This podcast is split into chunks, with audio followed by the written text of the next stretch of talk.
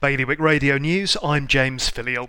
A bereaved man whose jailing for dealing cannabis separated him from his grieving stepchildren after the unexpected death of their mother has been released from prison following an appeal.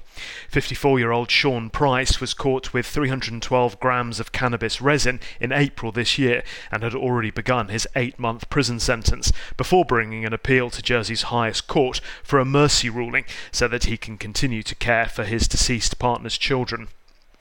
It's claimed the possibility of breaching data protection laws led to delays in providing information about a controversial Guernsey job appointment.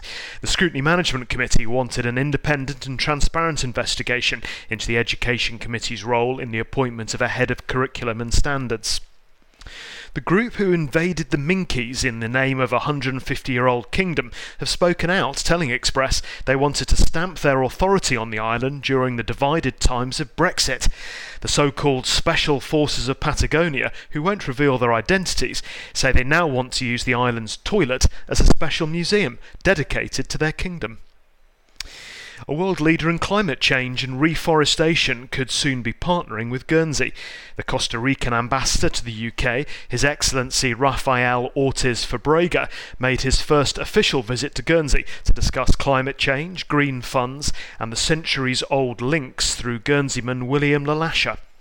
For more on all those stories, click on bailiwickexpress.com. Today's weather wet and windy, a top temperature of 11 degrees Celsius. Bailiwick Radio News.